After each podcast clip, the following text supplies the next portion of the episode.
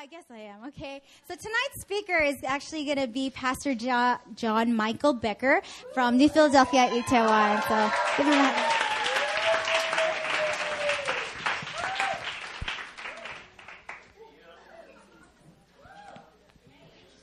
All right. Joint prayer meeting. Let's take a moment. Everybody stand up. Go ahead and stretch. Take a moment to stretch. Whenever the pastor does that, that means it's going to be a long sermon. So.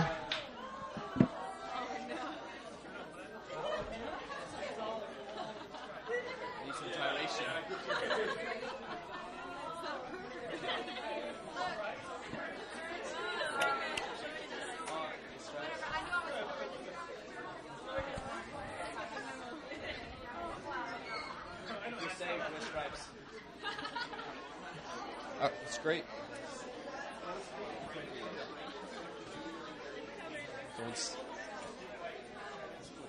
Okay, like this.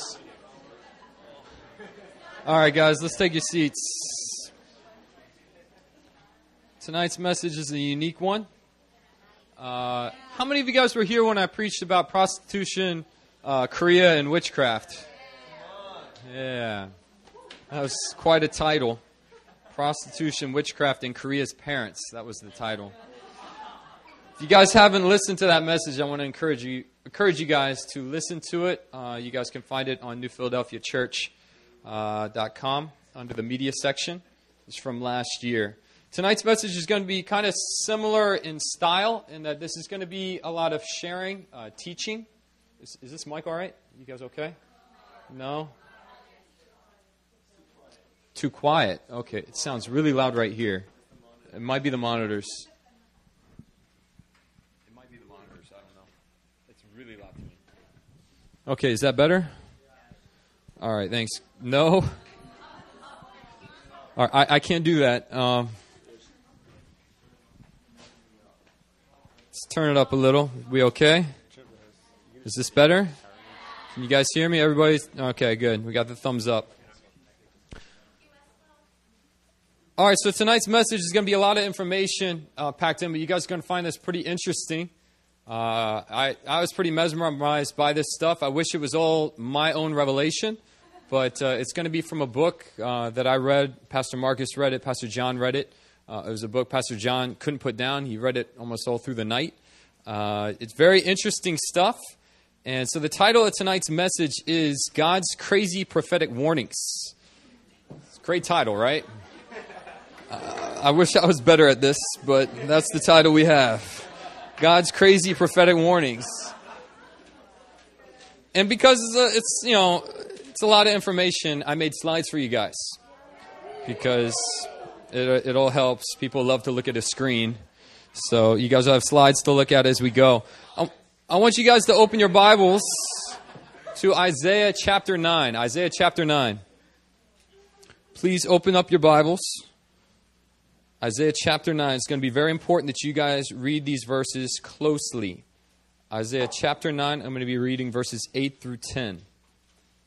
I want you guys all to look along, read along. You guys can actually leave your Bible open to these verses tonight.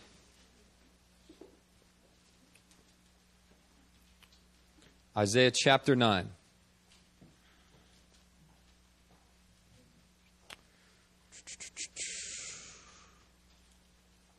This is going to provide the framework for tonight's message. Reading verses 8, 9, and 10.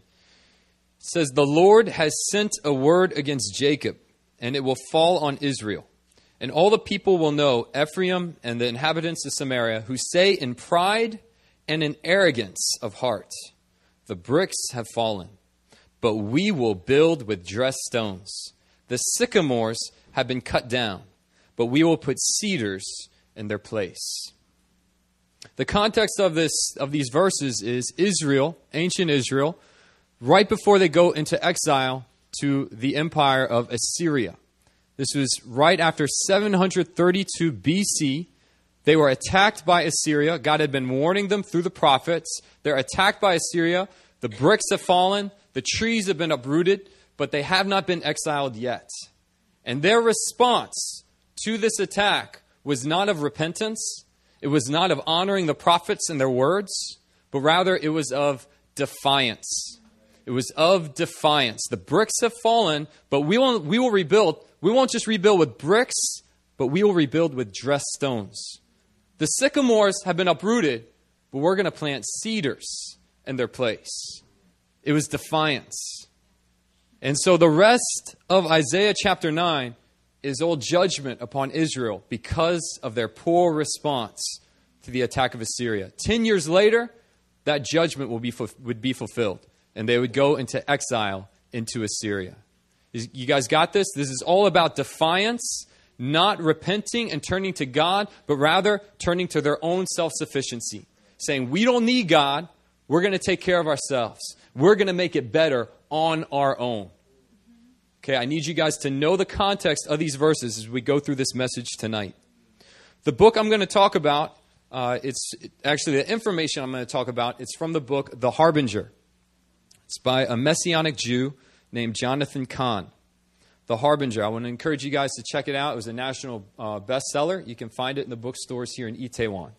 Good book to read, but I'm going to go through it. I'm going to sum it up pretty quickly. Uh, it's a well researched book with a lot of crazy prophetic warnings in line with 9 11 and what followed 9 11 in America. I think this stuff is really going to wake you guys up to how much God is in the details and how much we need to be looking to Him and not to man. So, before I go into the details, I'm going to briefly review what happened in September 11, 2001. I think you guys are all very well aware of what happened. But on that day, Islamic terrorists who were spurred on for hate against America because of America's support for Israel and America's other actions in the Middle East. They hijacked four different planes on that day. Two of them they steered into the World Trade Centers, the, the Twin Towers of the World Trade Centers, and they were the symbol of the they were the symbol of America's economy, these Twin Towers. The third they took into the Pentagon, which was a symbol of America's military. The fourth the passengers were able to fight against the hijackers. And while it was aimed at the Capitol building, most, most people agree it was aimed against the Capitol building of Washington, D.C., it crashed in Pennsylvania. So that's what happened on 9 11. And uh, these are the Twin Towers before the attack. They were once uh, the two tallest buildings in, um, in the world. The World Trade Center is actually not limited to just these two towers, it's um, made up of many different towers, but these were the two that were the greatest symbols of America's economy. You would always see these in the movies. They always represented New York, prosperity, money, the market. It is the World Trade Center. That's what it is. And on uh, September 11th, you guys can see the airplane uh, as it went in. It was some of the most disturbing things ever shown on live TV. On live TV, so the explosion, uh, airplane as it flew into the tower, and uh, this was what really got me was when the buildings fell. And I remember watching it in my Virginia Tech dorm. I was, um? I was a second year of Virginia Tech. And just watching this, my stomach turned so much because watching one of the tallest buildings, two of the tallest buildings in the world crumble, it just shook me up. And I remember that day, a friend of mine asked me if I wanted to fast on behalf of America and what was happening. And uh, at that point, I was just beginning to grow with the Lord. I'd never fasted in my life. And September 11th actually was the first day I ever fasted. And uh, it really grew that discipline within me. But it was something where I just, I didn't want to eat. I was so disturbed by what I'd seen on TV. So uh, here's the aftermath, and I think you guys can't really see in the back, but there's a little circle on the bottom, and uh, that's people uh, taking care of the wreckage. But you guys can see ash and pieces of the building left. The, the aftermath was ridiculous just how much destruction there was. It took months and years to clean up. Next slide is the uh, Pentagon, and this is before the attack. You guys know this is the symbol of America's military. This is very close to um, where I grew up, just a few minutes away. And then the next slide is the Pentagon after the airplane hit it. And um, thankfully, the Pentagon wasn't hurt as bad as the World Trade Centers. Uh, not as many people died. I've talked to people who were in there when it happened pretty disturbing. It really shook up America in that it showed just how vulnerable the capital of America is. Whereas for so long people thought it was safe, uh, this really showed that nothing was really safe in America. This is where we're going to go into for the book. It's time to share from the book, and we're going to hit on the harbinger. Harbinger means one that indicates or foreshadows what is to come. That is the definition of a harbinger. One that indicates or foreshadows what is to come. And I'm going to read this verse again just to get it into your, into your mind as I go through this. It says, The bricks have fallen, but we will build with dressed stones. The sycamores have been cut down, but we will put cedars in their place. Remember the context? It was a defiant response of Israel to God's initial judgment on the nation. I want you guys to turn to your neighbor right now and say, God's going to wake you up.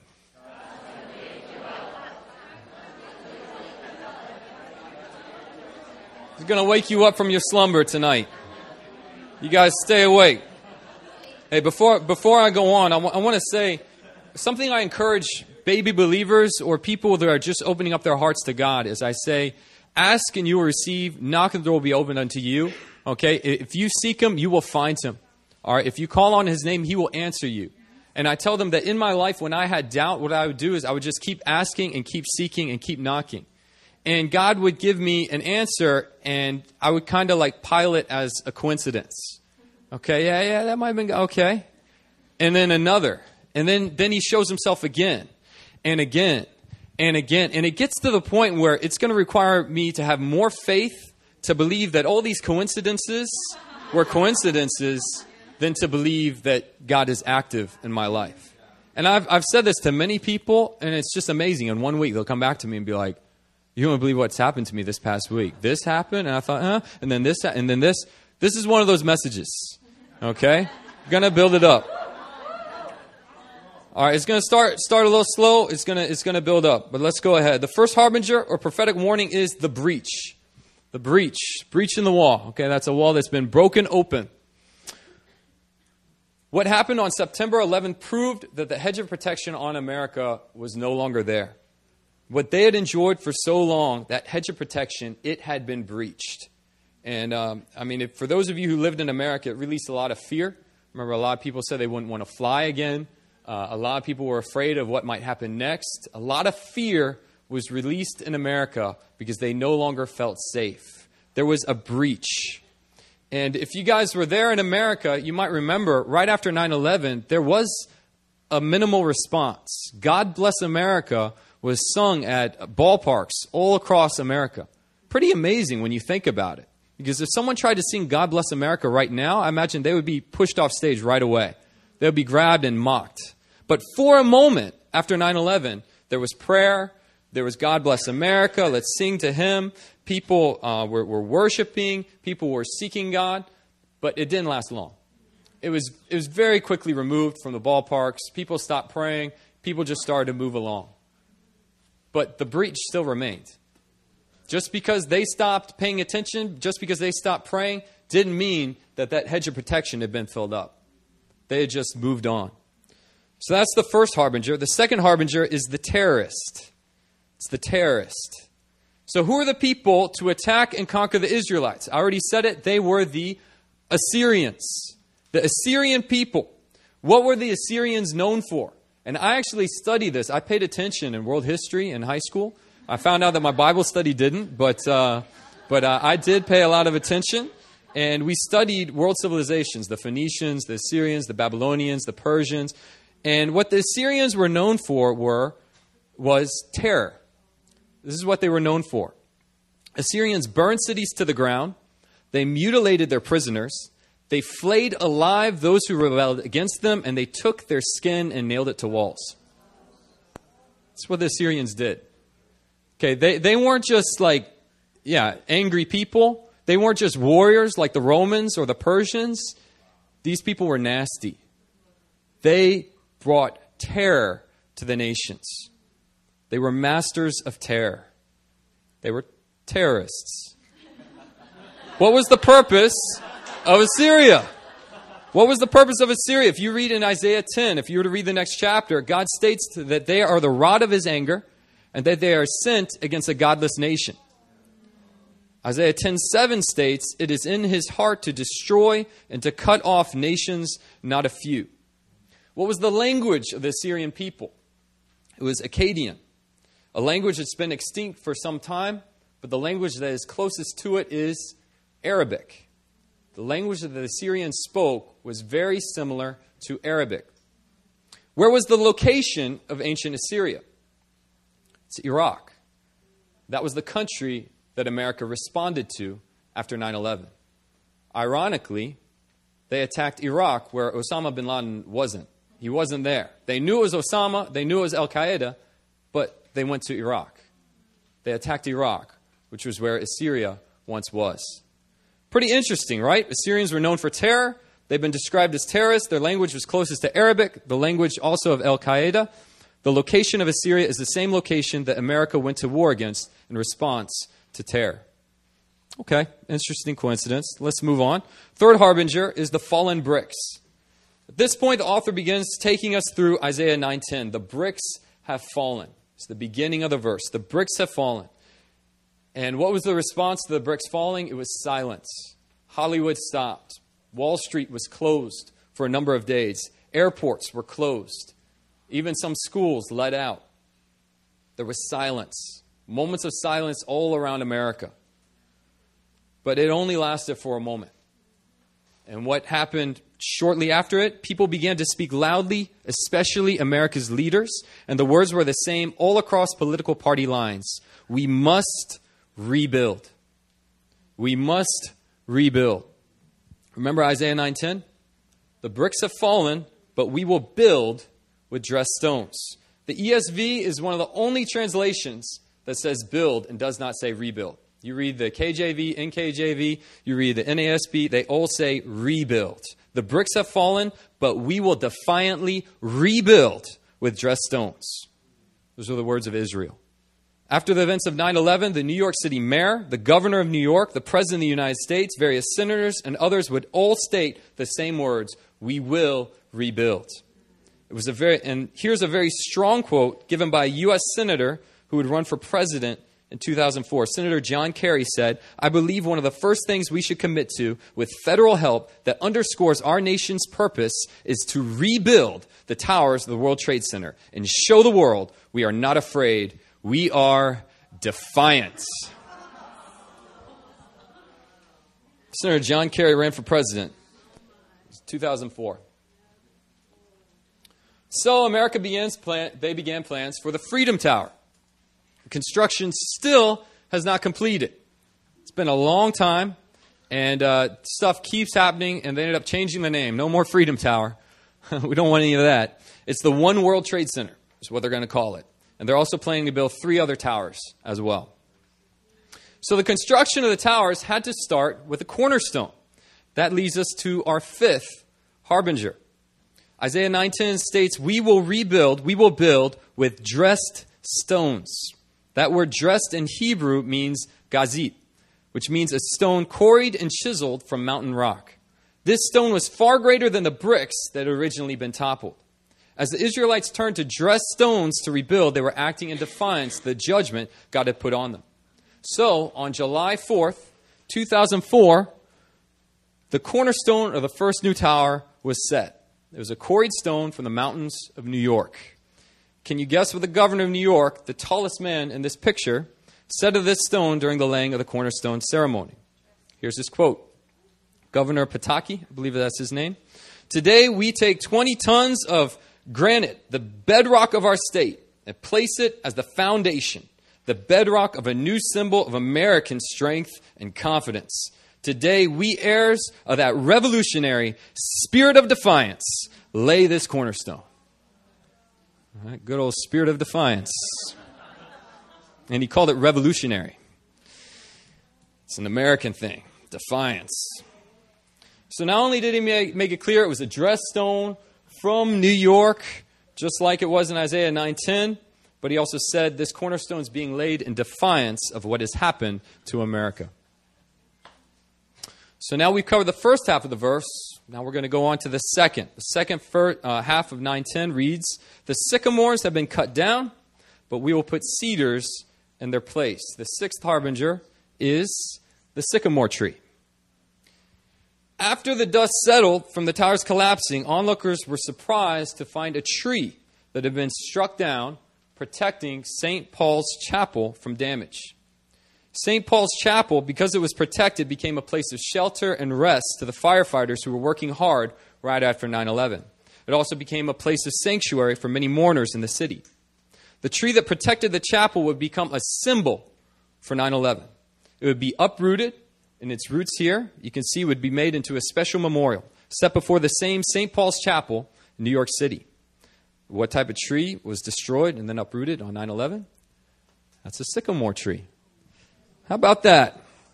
And I need to add that the very chapel that it protected, St. Paul's Chapel, was where America's first president, George Washington, and members of Congress held a prayer meeting immediately after he was inaugurated. If you guys know your American history, Washington, D.C. wasn't around when George Washington was inaugurated as president in 1789. So when he was inaugurated, he did his oath and then he went to this very chapel that you see in the background with the members of the Senate, the members of the House, and they prayed together. In American history, the first meeting of the President, the Senate, and the House of Representatives was in this very same St. Paul's Chapel that was spared on 9 11. Because of that tree, miraculously, not one part of the building was damaged, and it is in ground zero. It's the only building that was okay. Not one widow, window was shattered on 9 11. Can you believe that? The Twin Towers fell right there. It was protected from a tree and it was safe. But nobody really took that to heart. Maybe we should pray. Maybe God's trying to say something. So the sycamore was cut down, just like in Isaiah 9:10, and you wouldn't guess what tree was put in its place, would you? Look at that tree. Isaiah 9:10 says the cedar tree would be planted in place of the sycamore. But the Hebrew reading of the word cedar is erez, which is more of a generic word for the pine family. A cedar tree is an evergreen, like other pine trees around the world. In November 2003, in the exact same spot where that sycamore was uprooted, they placed a pine tree in its place. A reverend from St. Paul's Chapel commemorated the pine tree with this quote this ground zero tree of hope will be a sign of the indomitable nature of human hope. So indeed, the sycamore tree was replaced with an erez tree, with Americans unknowingly fulfilling Isaiah 9:10. But in order for Isaiah 9:10 to be completely fulfilled, it would need to be spoken by representatives of the nation, as it was spoken by the representatives of Israel in Isaiah's time. This leads us to the eighth harbinger, the utterance. The utterance would come after the previous events had been fulfilled. This came in 2004. The bricks had fallen, the stone had been set, the sycamore had been uprooted, the tree had been put in its place, and on the three year anniversary of 9 11, vice presidential candidate John Edwards would give a speech at a, a church luncheon, a political church luncheon, centered on a specific Bible verse. Here's how his speech began. Good morning. Today, on this day of remembrance and mourning, we have the Lord's word to get us through. The bricks have fallen, but we will build with dressed stones. The sycamores have been cut down, but we will put cedars in their place. Here's how the speech ended. That was Senator John Edwards. He ended the speech The cedars will rise, the stones will go up, and this season of hope will endure. He had no idea he was uttering a verse of condemnation for the nation that spoke it. If he had read the context of Isaiah 9, he would have seen a lot of angry words from God all around it. This is why you read your Bible and don't just choose a verse and preach on it. He wasn't the only senator to get it wrong, though. That's the utterance. That came three years after 9 11, 2004 after all the events have been fulfilled. Everything had been fulfilled. The cornerstone, the, the erez tree being planted, all those things have been fulfilled.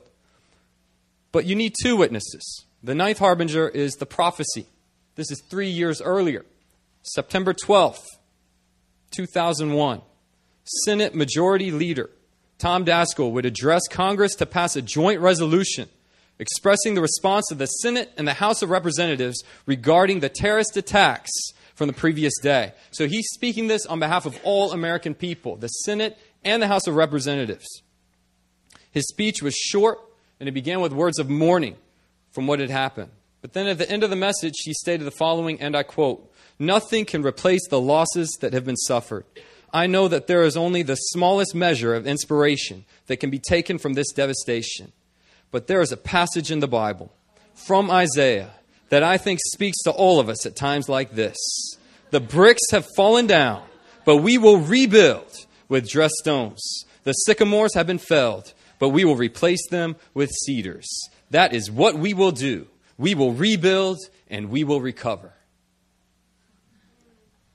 Isaiah 9:10 wasn't just spoken by one witness, but by two. Two witnesses. Senator Tom Daskal prophesied the verse on September 12, 2001. Senator John Edwards spoke it after its fulfillment on September 11, 2004, three years in between. In line with the verse, America had defied the terrorists and rebuilt on its own. America had held on to its hope in itself, not in God, but in itself. America was going to prosper. Not really. Man, to say God never warned America would be ridiculous. Sadly, America responded with Isaiah 9:10 both in word and in deed. When Israel responded with Isaiah 9:10 uh, to Assyria's, Assyria's initial attack in 732 BC, greater judgment followed them 10 years later with complete exile to Assyria. When America responded with Isaiah 9:10 after 9/11, greater judgment would come with America unknowingly bringing it on itself. If you thought that stuff was crazy, I got more. this is where we're going to see God the most vividly. Those were the coincidences. Now we're going to get to the bigger coincidences. Coincidences. I got to continue to emphasize this. At the root of both Israel and America was a trust in their own self sufficiency. They despised the Lord and they went their own way. We can do it on our own, like the Tower of Babel. We can do it on our own. We are self sufficient. For Israel, there was one completely clear sin that they made throughout their history. From the very beginning of Israel, King Solomon on, they made this mistake, and it was the neglect of the Sabbath year. The neglect of the Sabbath year. In Hebrew, it's pronounced, I believe it's pronounced Shemitah. No response from the seminarians. Shemitah. We're going to go with it. Shemitah. The Shemitah or Sabbath year was to happen every seven years. Every seven years, the Shemitah was to happen. It was written about in Exodus, it was written about in Leviticus, it was also written about in Deuteronomy. God repeatedly emphasized it. It wasn't one of those random laws, it was over and over and over in the law. But sadly, Israel never paid attention to it. To them, the Sabbath year likely required too much faith. What it meant in that year was that they were supposed to give the land rest, they were supposed to trust in God for their provision, and they were also to release everyone from their debts. And if it meant giving back the property that they had gotten from them, they also had to do that. Release the property back to its original homeowners. But Israel had not learned their lesson from the manna in the wilderness. Rather than trusting in God for their provision, they trust in themselves. They did their own thing. They were self sufficient throughout their history. Most people, scholars say that from King Solomon's reign to their exile was 490 years. And let's look at God's judgment in 2 Chronicles 36, verse 20 through 21. It says, He took into exile in Babylon those who had escaped from the sword, and they became servants to him, until the land had enjoyed its Sabbaths. All the days it lay desolate, it kept Sabbath, to fulfill 70 years. So most scholars look and they say that Israel was around for 490 years before exile. They went to exile. Jeremiah prophesied about this directly, said it would be 70 years in line with the Sabbath. They had not kept the Sabbath year for 70 years. So for 70 years, they would be in exile. Very, very clear in Scripture, very, very clear in history. For America, Even before 9 11, the nation was walking more and more in self sufficiency. They were trusting in their own economy rather than in God. And just as Israel's punishment had been clear, had clear, vivid lines drawn to the Sabbath years, surprisingly, so did America's. What followed 9 11 was the largest point crash in Wall Street history up to that point.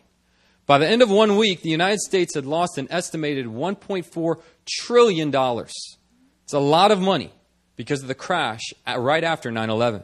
So the government feared economic collapse. They knew if something didn't happen quick, they were going to lose everything. The economy would fall on its face, nations would look to other nations, America would no longer be the great nation that it was. So they needed an answer. They also knew that wars were coming wars with Afghanistan, wars with Iraq, and so they needed funding for that as well. They desperately needed America and the world for that matter to keep their trust in America's economy. So the government needed Americans to spend their money and to not fear any economic collapse. So America's answer to saving the economy was to lower interest rates lower interest rates. In fact, they would soon lower interest rates so low that it was lower than inflation. That meant there was free money coming out. All right, think about this. In America, right now in 2012, the average credit card interest rate is 17%. 17%. You don't, you don't pay your credit card bill, it's going to go up 70% every period. The average student loan in America, a lot of you guys know about this. Average student loan is 4%. 4%. And if we look on here, economic rebuilding, the interest rates of America, uh, next slide, John. Before September 11th, it was 3.5%. December 11, 2001, 1.75%. Interest rates after June 2003, 1%. This is extremely low. So, what happened here? The extremely low interest rates brought forth easy loans easy borrowing, easy mortgages. If your credit card rate was 1% in your old flesh, how much would you buy? If you knew I could buy this and, and the, it's not going to increase, it's only going to increase 1% or just a little, you're going to start spending a lot. And this is what Americans did. And so, as a result of the easy loans, easy borrowing, easy mortgages, that released a housing boom and a building boom. And from these low interest rates, credit bubbles and housing bubbles began to form. The standard cautions and restraints involved in borrowing and loaning would be thrown away. You guys can look at this. Extremely low rates lead to easy loans, easy borrowing, easy mortgages, which leads to a housing boom and building boom, which leads to a mushroom of debt. I'm going to point out two companies here, two corporations. You got Fannie Mae, that's the Federal National Mortgage Association. Freddie Mac, Federal Home Loan Mortgage Corporation. At that time, uh, uh, after, well, in 2008, as the years went by, these grew so much to where they had half the mortgages across America Fannie Mae and Freddie Mac. Let me read this. Uh, Banks would make loans that they never otherwise would have made. Consumers would spend money they never otherwise would have spent. People would buy houses they never otherwise could have afforded. Personal debt, government debt, corporate debt, all mushrooms. Fannie Mae, Freddie Mac in particular blew up because of the low interest rates, and they had, yeah, half the American mortgage market in 2008. Seven years after 9 11, remember, seven years marks the Sabbath year. Seven years after 9 11, the housing bubble burst. Fannie Mae, Freddie Mac, they collapsed on September 7th, 2008. Is it Lehman Brothers? Lehman? Lehman? Lehman Brothers. They began to crumble on September 9th, 2008. September 11th, 2008 was their doomsday. They collapsed. September 11th, 2008. Seven years is the biblical period of time that concerns a nation's financial and economic realm. Seven years. And seven years after 9 11, everything that had been gained economically was lost in that month of September 2008. You guys might remember that month. We're going to go into it a bit more. What's interesting is that the government chose to bail out these three corporations Fannie Mae, Freddie Mac, Lehman Brothers. They bailed them out, releasing them of over $5 trillion of debt. Remember the Sabbath year? The debt $5 trillion worth of debt. In Korean, that's Oman Okbur. It's a lot of money. $5 trillion. So there was a release of debt just as there is in the Sabbath year. And if we look closer to it, this is where it gets a bit more alarming. Deuteronomy 15 is one of the main chapters detailing the Sabbath year. It starts out in verse 1 with a very clear command. At the end of every seven years, you shall grant a release. And this is the manner of the release. Every creditor shall release what he has lent to his neighbor. He shall not exact it of his neighbor, his brother, because the Lord's release has been proclaimed. At the end of every seven years, you shall grant a release. Seven years after 9 11, Fannie Mae, Freddie Mac, Lehman Brothers would all collapse, requiring $5 trillion worth of debt to be released. But God wasn't just paying attention to our calendar, He was paying even more close attention to the Hebrew calendar. I don't know if you guys know this, but Jewish rabbis and historians have their own calendar. For the Jews, there is no Jesus Christ, so there is no BC or AD. Instead of the year 2012, the Hebrew calendar right now is in year 5,773. In Jews' eyes, yeah, there was no Christ, and so they've been kept keeping track of time since the beginning of the Old Testament. They've also been keeping track of every Sabbath year. Every Sabbath year, systematically. The next Sabbath year will begin September 14th, 2014. That means the previous Sabbath year began in 2007. The last Sabbath year, according to the Hebrew calendar, began on September 13th, 2007, and it ended on September 2, uh, 29th, 2008. The last day of the Sabbath year, as we read in Deuteronomy 15, is the day for the canceling of debts. So, what happened on September 29th, 2008? We had the greatest stock market crash ever in the history of the United States. September 29th, 2008. Already that month, the economy had been falling apart because of Fannie Mae, Freddie Mac, and the Lehman Brothers. But there was hope that there would be another government bailout plan that might help the economy.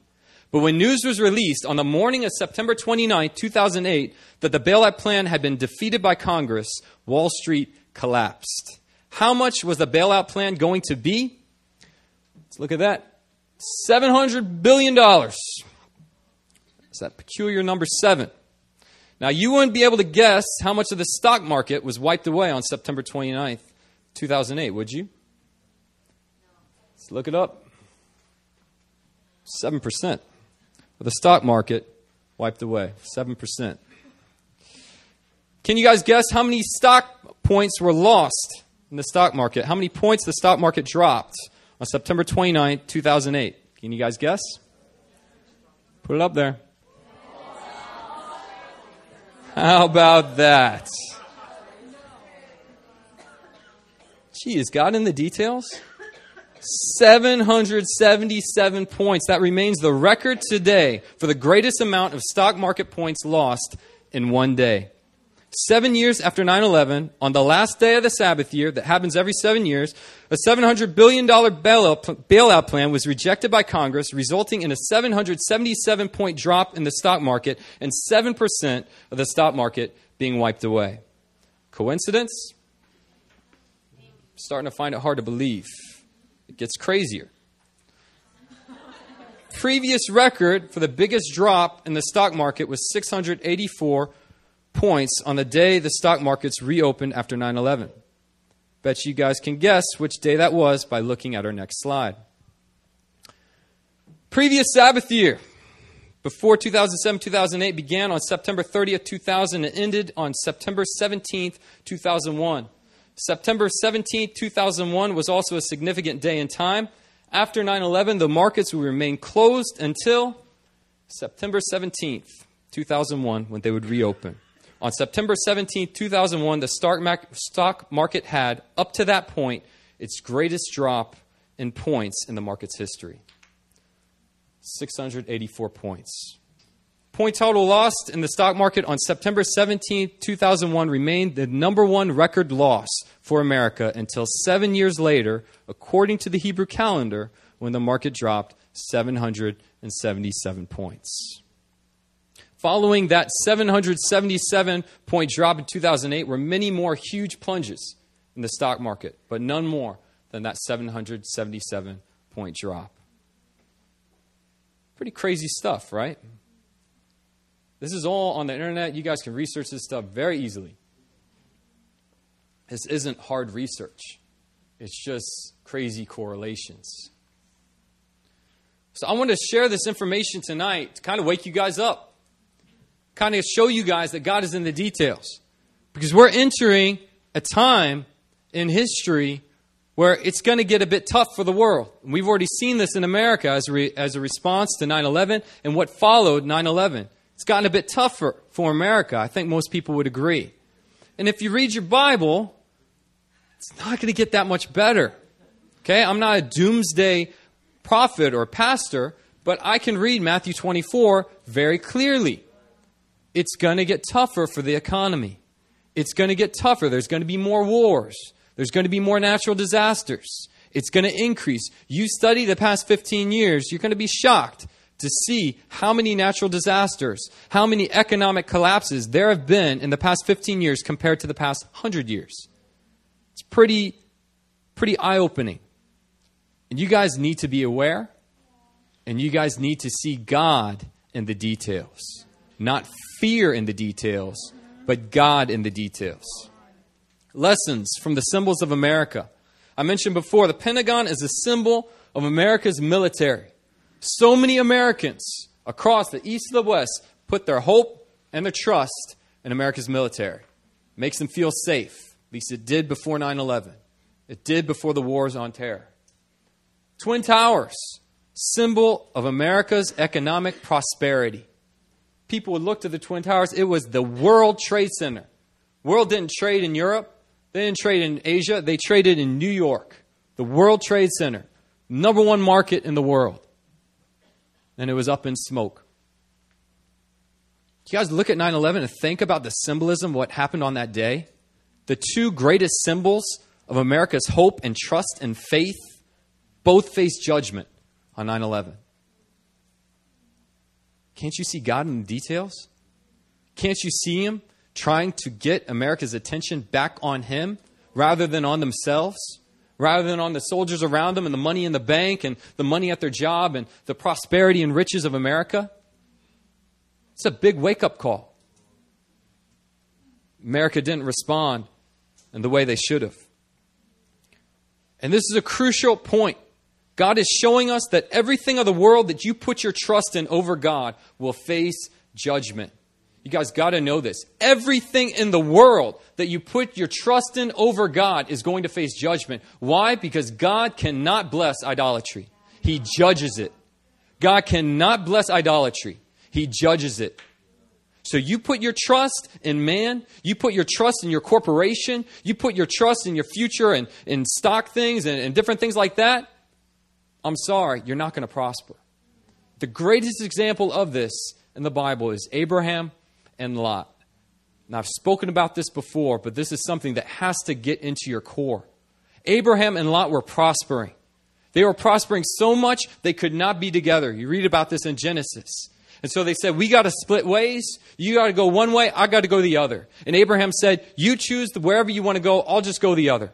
So Lot looked around at the land and he said, Look, the land of Sodom is fertile, it's beautiful. It looks great. It's well watered. That's what Scripture says. It was fertile, well watered, green. So he said, I'm going to go this way. This looks good. This land looks good. Abraham said, Doesn't matter to me. Wherever I go, I'm going to be blessed. So Abraham went one way, he went the opposite direction of those fertile lands, and he prospered. Lot went and he chose the world. He put his trust in the land, he put his trust in the people around him, he lost everything except his two daughters. He even lost his wife. He lost everything. This was a man that at one point was equal to Abraham. They had so much they couldn't be near each other. And he put his trust in the world. And he said, I'm going to go where the land looks good. I'm going to put my trust that this looks, this looks like it's going to prosper. I'm going to trust Sodom. Sodom looks great. Wow. What a mistake, right? Abraham said, I'm going to go wherever God leads me and I'm going to prosper. And he prospered. This is what you guys got to know.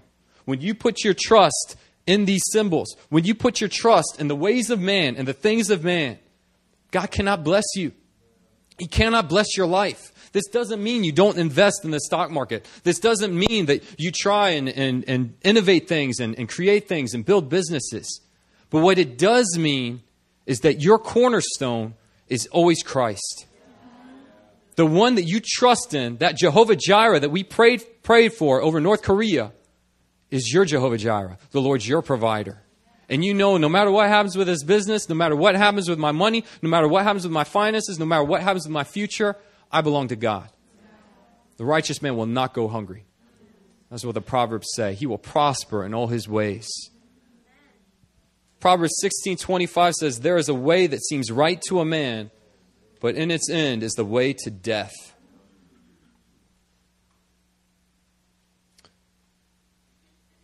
Next slide we're going to look at. Chart you're going to see on the screen is the Dow market. This is right as the plunge started, September 2008. You can see in November 2007, 14,000 points. In October 2008, it was under 9,000. And it would continue to fall to where the stock market, I believe it was cut almost in half, the stock market. It's pretty ridiculous.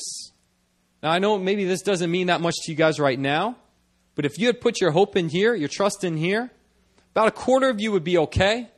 About a half of you would have had to take extreme pay cuts, be in shaky times. About a quarter of you would lose everything. Think about that.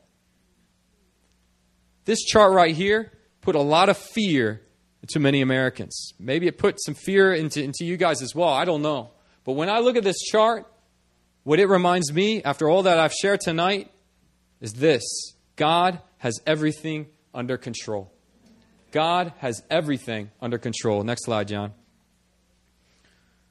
That chart is screaming to the world loss, instability, fear. The Sabbath years and all the sevens showing up to show how much God is in control, it gives me peace. Shows me that God's in the details. Yes, the things of this world are going to face judgment, but I'm not of this world. I'm a citizen of heaven. I belong to God. I'm an eternal being. I'm set apart. I am holy. I'm not of this earth. I'm not of this world. He will provide for me. What you guys need to know in the book of Revelation, it says that in the end times there will be one world government, a new world order, if you want to say. One government with one currency. And if you don't get a mark on your forehead or your wrist, you cannot buy or sell. You must come under the government's rule. You must go under their wages. Pastor Benjamin preached about this a couple weeks ago about the wages of man. All right, and the spirit of the Antichrist. You guys should listen to this message because it's very similar. Revelation is all about the Antichrist. They say in the end times, this is Revelation, the Apostle John speaking. He says, In the end times, if you do not get that mark, you cannot buy or sell. Can't get food, can't get nothing. But to add to that, if you get that mark, you're going to hell. You guys got to get this in your head now. Future's not that far off. Your faith has to be in God. It might seem like a crazy faith right now, but it's going to be very in your face later. And this is what's going to separate the sheep from the goats. This is what's going to separate true believers from those who never really had their trust in God. Oh, they went to church, but their trust was more in that Pentagon and more in those Twin Towers. Who's your trust in? You see, Isaiah 55, do you read that chapter? It says, Come, buy wine and milk without money, without price. God tells his people to listen to him and they can eat what is good and delight themselves in rich food. He doesn't just say, Hey, come to me and I'll give you some bread. He says, Come to me and I'm going to give you some rich food. You're going to delight in it. You don't need that mark. You don't need that trust in this economy. You don't need this trust in man. You don't need to come under the wages of man and the government of this world to survive. Your sufficiency is not in man, it's in me, it's in God, it's in Him. God's people are never limited by the economy, they're never limited by their surroundings. There is no limit for God's people's provision because we worship a limitless God who loves us. Even as the world continues to grow darker, and even as the world's economies continue to suffer, God's people will pros- prosper.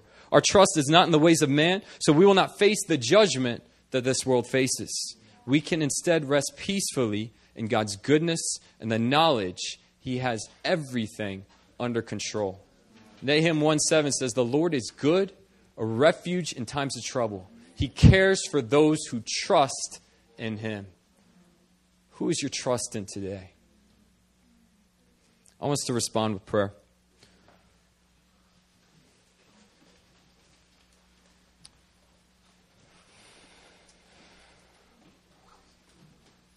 You know, the, the author of The Harbinger, his point in writing the book was to call America to repentance. Okay, and this is just me speaking. This isn't New Philadelphia Church. This is just Pastor John Michael speaking. But I believe that time has passed. And I believe that were, they had the chance, 9 11. Uh, but even when, when Allen Hood came and spoke, and other mighty men and women from America have spoken, they know what's coming in America. And you guys saw this with the election. You had a Mormon, you know, running for it. And you had uh, President Obama, who's supporting gay rights and all sorts of stuff. I remember on election day, I opened up my phone and I saw the headlines that said marijuana legalized in these states, uh, gay marriages legalized in all these states, um, assisted suicide uh, voted for in all these states. You talk about headlines you don't want to see when you wake up in the morning. And I'm not saying we need to just say, oh, doomsday and, and say, say things like that. But what we need to do as a church is to rise up, to be the light of the world, to be a city on the hill. Because even as they face judgment, God's people are going to prosper. You know, in that year 2008, when the economy fell apart, IHOP had their highest funds come in that year. They were prospering in 2008 while the whole world was suffering. God's people should prosper no matter what, and they will. This is the trust that we need to have. What I want us to do right now is I want us to praise the Lord for his provision, and I want us to repent of any self reliance and any trust in the ways of man, money, education, any of these things that you are relying on more than God for your future.